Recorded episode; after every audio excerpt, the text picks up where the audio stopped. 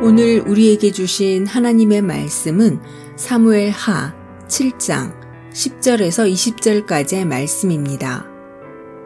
내가 또 내 백성 이스라엘을 위하여 한 곳을 정하여 그를 심고 그를 거주하게 하고 다시 옮기지 못하게 하며 악한 종류로 전과 같이 그들을 해하지 못하게 하여 전에 내가 사사에게 명령하여 내 백성 이스라엘을 다스리던 때와 같지 아니하게 하고 너를 모든 원수에게서 벗어나 편히 쉬게 하리라.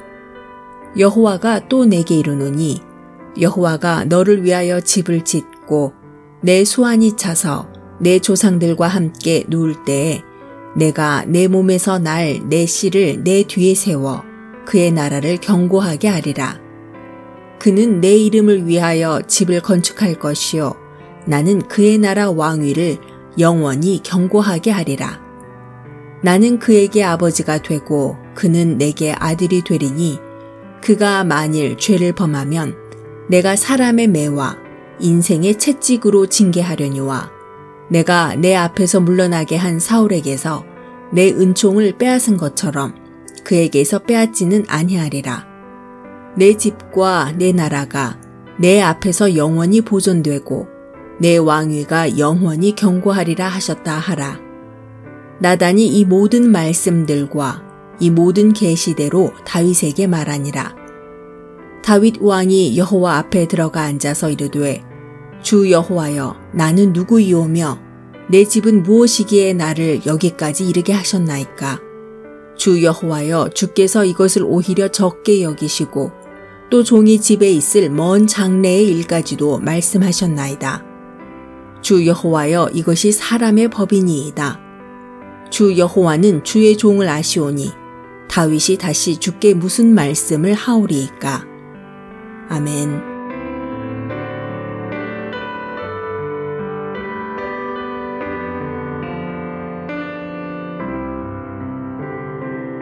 안녕하세요. 수요 묵상의 시간입니다.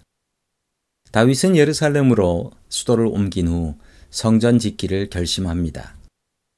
다윗은 나단 선지자에게 그의 결심을 말하고 하나님의 뜻을 여쭙습니다. 나단 선지자는 다윗의 결심을 하나님께 말씀드렸고 응답을 받아왔습니다. 여기서 참 이상한 점 하나가 있습니다.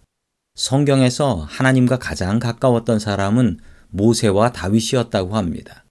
심지어 다윗은 하나님과 마음이 합한 사람이었다. 라고까지 기록하고 있지요. 그냥 다윗이 하나님께 물어보면 더 빠르고 더 정확할 것입니다. 다윗은 하나님과 동행했던 사람이기 때문이지요. 그러나 다윗은 철저히 주님의 종들을 존중합니다.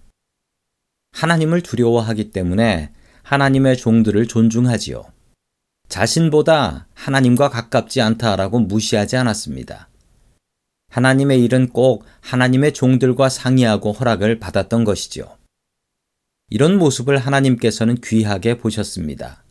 주인을 존중하는 사람은 그들의 종들도 존중하기 때문입니다. 성도 여러분들은 출석하고 있는 교회의 주의 종들을 존중하고 계신가요? 주의 종을 존중하는 것은 그분들을 기도의 사람으로 인정하는 것입니다. 영의 사람으로 인정하는 것이지요.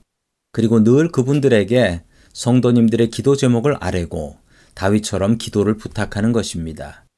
주의 종들에게 기도 부탁하며 살 수 있는 성도님들 될 수 있기를 주의 이름으로 축원합니다. 다윗이 성전을 짓겠다고 하자 하나님께서는 다윗에게 복을 내려 주셨습니다. 하나님께서 다윗의 집과 왕위를 견고하게 하시겠다고 약속하셨습니다. 심지어 예수 그리스도도 다윗의 후손 중에 나오게 하셨습니다.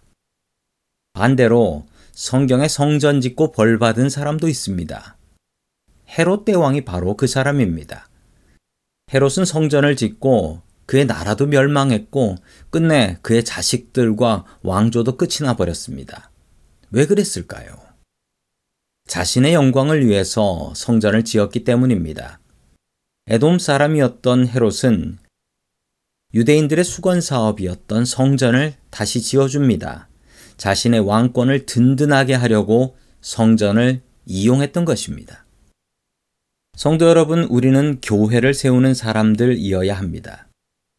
우리가 섬기는 교회가 굳게 서서 나의 세대를 넘어서 다음 세대로 바톤을 넘겨야 할 의무가 있습니다.